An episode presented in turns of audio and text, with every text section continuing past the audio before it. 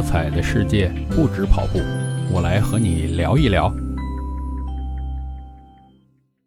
嘿，你好，我是绝对伏特加大叔，欢迎来到大叔不聊运动节目。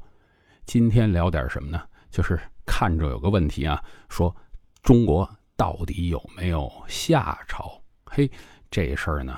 如果咱们是一个小学或者初中的学生，他学历史的时候，应该就说了：哎，中华文明什么上下五千年，从哪一个朝代开始呢？夏朝开始。但是如果把这个问题去问一个治学特别特别严谨的历史学家，你说你能不能百分之百肯定有这个夏朝？按理说，严谨的话，他就该说。我不能肯定有夏朝，这是为什么？因为我们做学问啊，这历史啊，它一定要有一个很强的证据拿出来。你不能说，哎，我再往前，我说还有呢，盘古开天辟地，那这个时候我们大家说这个盘古存不存在？哎，我们现代人科学昌明，那么大家就会知道啊，这个太离谱了，应该是个神话传说。等于什么呢？等于我们的夏朝也没有一个确实的一个证据放在那儿，都是后来人写的这个史书里边提到。那么，到底能不能证明？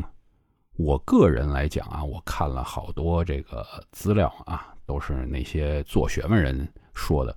哎，从他们的话里边，我可以先说我的看法啊，我相信是有。夏朝的，但是百分之百那是 大家现在没法证明。为什么呢？就我们现在不断的在往地里边挖东西嘛，那挖出来有一个什么二里头文化，那很多历史学家、考古学家就说啊，他们通过各种各样的手段，比如说现在有什么分子生物学，哎，把那块儿呃，如果有人，那么这个人是什么年代？啊，包括我们什么碳十四的测定法啊，这个挖出来这个文物往前推是多少年前的文物？那么这个东西呢，按照这个年代推算，哎，属于我们这是什么叫夏的中晚期？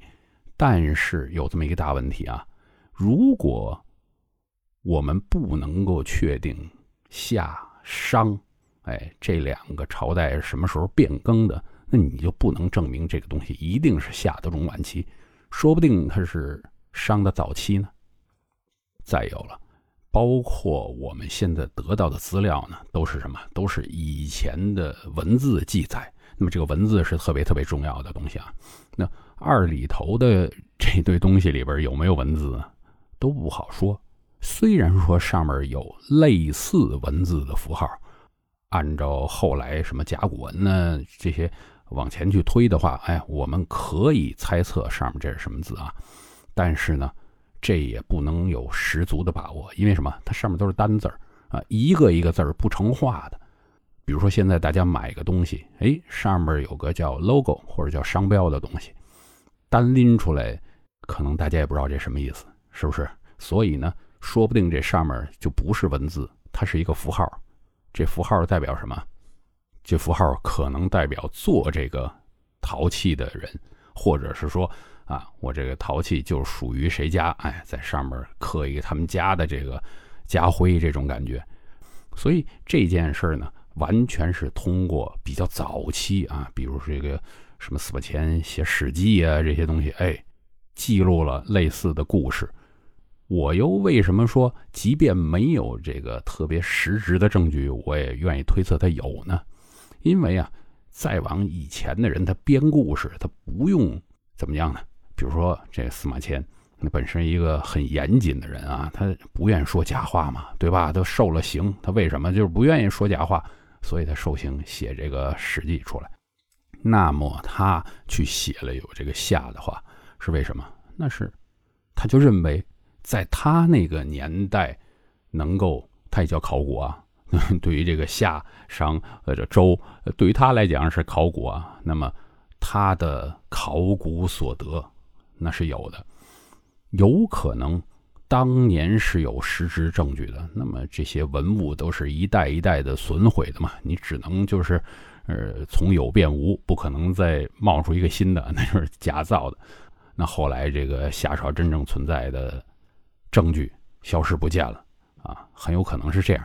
所以呢，实际上从我个人来看，考古学永远是不断的修正之前的这些说法啊。比如说，我们到底什么时候啊，中华大地有了人类啊，什么这些，你永远不能说一个最早的，因为你现在手里的证据，只要有一例证据推翻了。那就说明以前说的是错的。比如说，我现在说，哎呦，这个地方五千年前就有人，那我可能要过多少年，我往下挖，哎呀，挖出来一个东西，一看，哟，是八千年前的，哎，一看还有人类使用的痕迹，那就说这地儿八千年前就有人在活动了，对不对？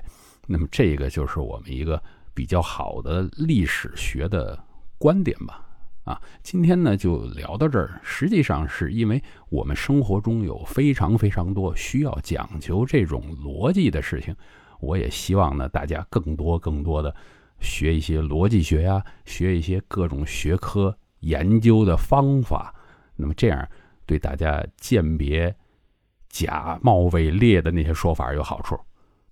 咱们现在不是整天什么反诈宣传呢？如果大家要都有这种。